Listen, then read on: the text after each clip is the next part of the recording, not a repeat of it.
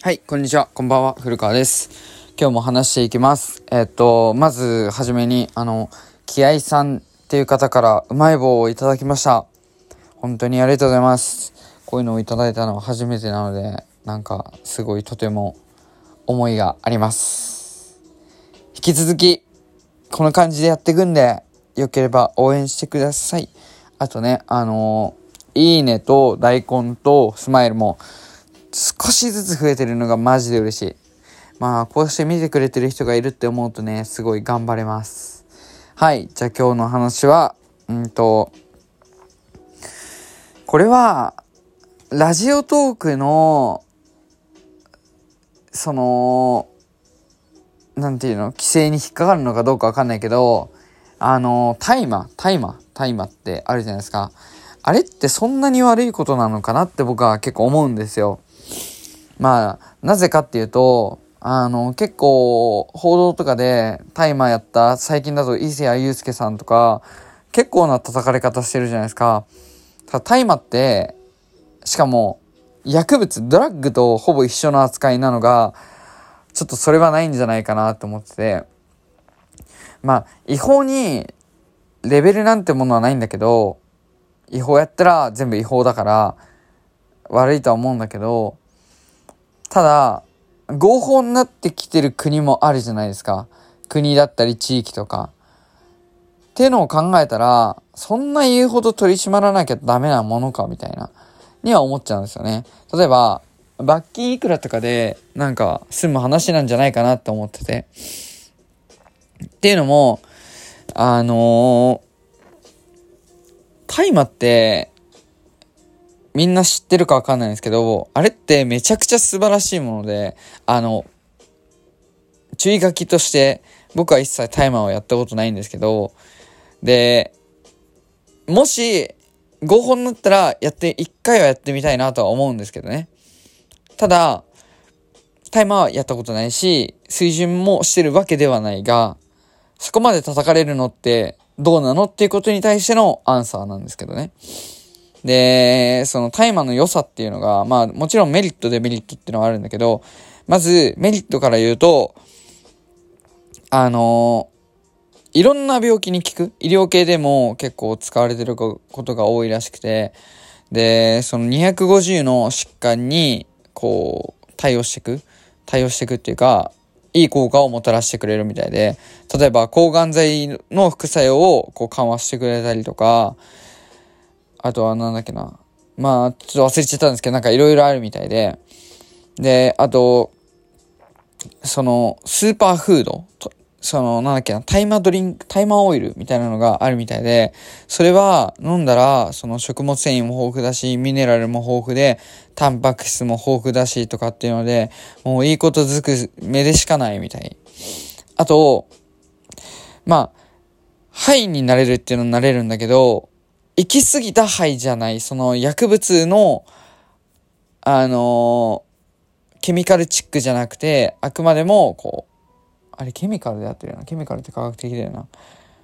的なのじゃなくて、あくまでもナチュラルな範囲。っていうのと、あと、タバコみたいに害をなさない。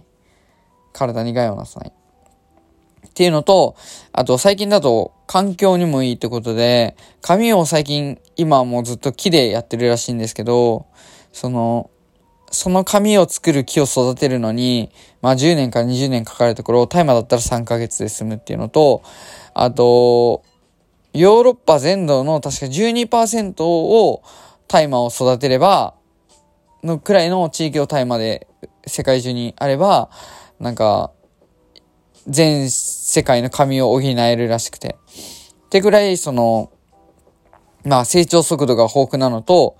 大麻で紙を作れるっていうね。っていうのと、あとは最近だとこう、大麻とコンクリートをこう、なんか混合させたものがあるみたいで、それは耐熱性に優れたり、体、湿度とかの管理もできて、あと害虫も寄ってこないようにしたりとかっていうのができるっていうのと、で、それで実際家を建てられるっていうので人間が住むには結構住みやすい。あとは最近問題になっているプラスチック。あれも大麻で作られるみたいなんですけど、えっ、ー、と、そのプラスチック、大麻で作られたプラスチックっていうのは土に返すことができるみたいなんで、これも環境汚染には持ってこい。だから、なんか、ね、ビニール袋を有料化しました。じゃなくて、タイまで補いましたっていうのは、まあ今は無理かもしんないけど、そのうちはできてもいいんじゃないかなって僕は思ったりします。はい。あと、これを僕は言っておきたいんだけど、ただこれを言う上で、あくまでも僕は、そのネットで調べた浅はかな知識しかないんで、あくまでも個人的な考えってことを、その、分かってもらいたい。で、あのー、今から話すことは、アルコール？アルコールより、大麻の方が僕はきっといいと思うんですよね。なんか、大麻をやってる人が身近にいないから、その、あくまでも情報としか知らないけど、アルコールって、あの、結構、僕が苦手なだけ、苦手なのもあって、得意じゃないっていうのもあって、あの、アルコールって結構、やばいドリンクだなと思ってて、なんで、ね、あれをこう、やるのかまあ僕の付き合いで飲んだりはしますけど、そのアルコールって、まあ飲んでハイになる人もいれば、こうアッパーもいればダウナーもいて、あとはこう泣きじゃくっちゃう人もいれば笑い上等になる、あとは殴り酒とか絡み酒とかいろいろあると思うんですけど、まあ人それぞれ個性が出てきて、あとは記憶を飛ばしたりとか、飲酒運転したりとか、あとはまあ、アルコールを飲んでダウナーになって一気にローテーションになってそのまま首つって死んじゃうとかディスカスしちゃうとかっていうこうねあとはメンヘラが加速させるとかいろいろうまく付き合っていかないと上手に飲まないと本当に人間が出てくる人の本性というかそうい悪い部分も出てくるもちろんいい面もあるけどねみんなで楽しく飲めばすごい楽しい雰囲気になるしっていうのもあるし、あとは、最近の大学生がいる一期とか、そういうのも、あの、正直僕はやられたくないから、その文化が大嫌い。パリピとかのそういう文化が大嫌い。あとは、ノミニケーションって言って、なんか、アルコールを使わないと、アルコールを入れることで本音で喋れるみたいなのがあるけど、酔った状態の話って、熱くなるのはいいけど、その後覚えてられるかって言われて、正直僕はそんな覚えてられないし、そんなことしなくても、ダイレクトで話せばいいじゃんって思うから、大事な話をしたい時には僕はアルコールは絶対、お互い飲んでほしくないタイプ。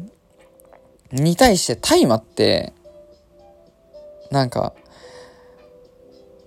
まあ、実際、そのアルコールほどやってる人が少なく、多くないから、実例が少ないっていうのはあるけど、大麻で死んじゃったとかって、あんまり聞かないし、大麻やってたから、どう、なんとかなっちゃったとか、薬物の方だとあるけど、ドラッグで、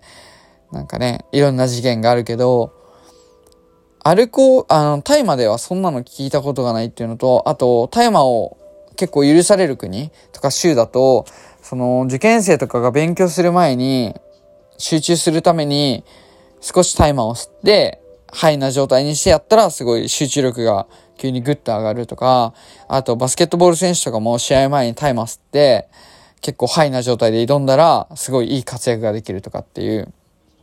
なんか身体能力を上げてくれるっていう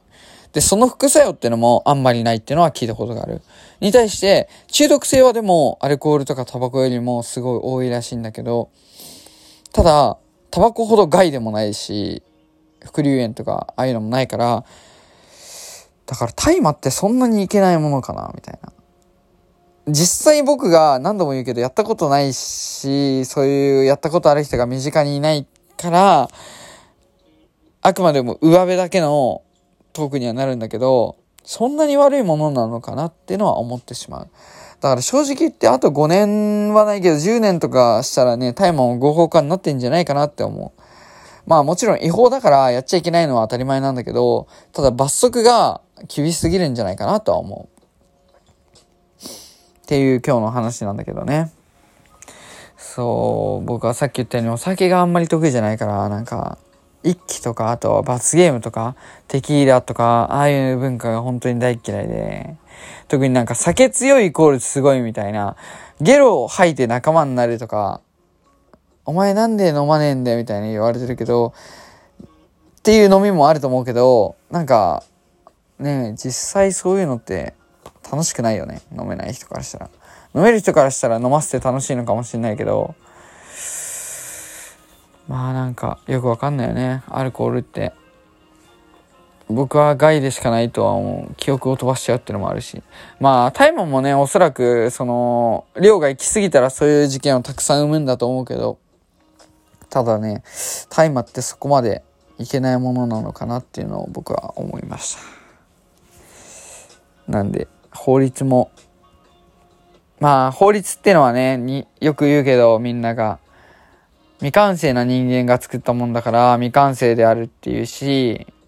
だから間違った方もたくさんあると思うから、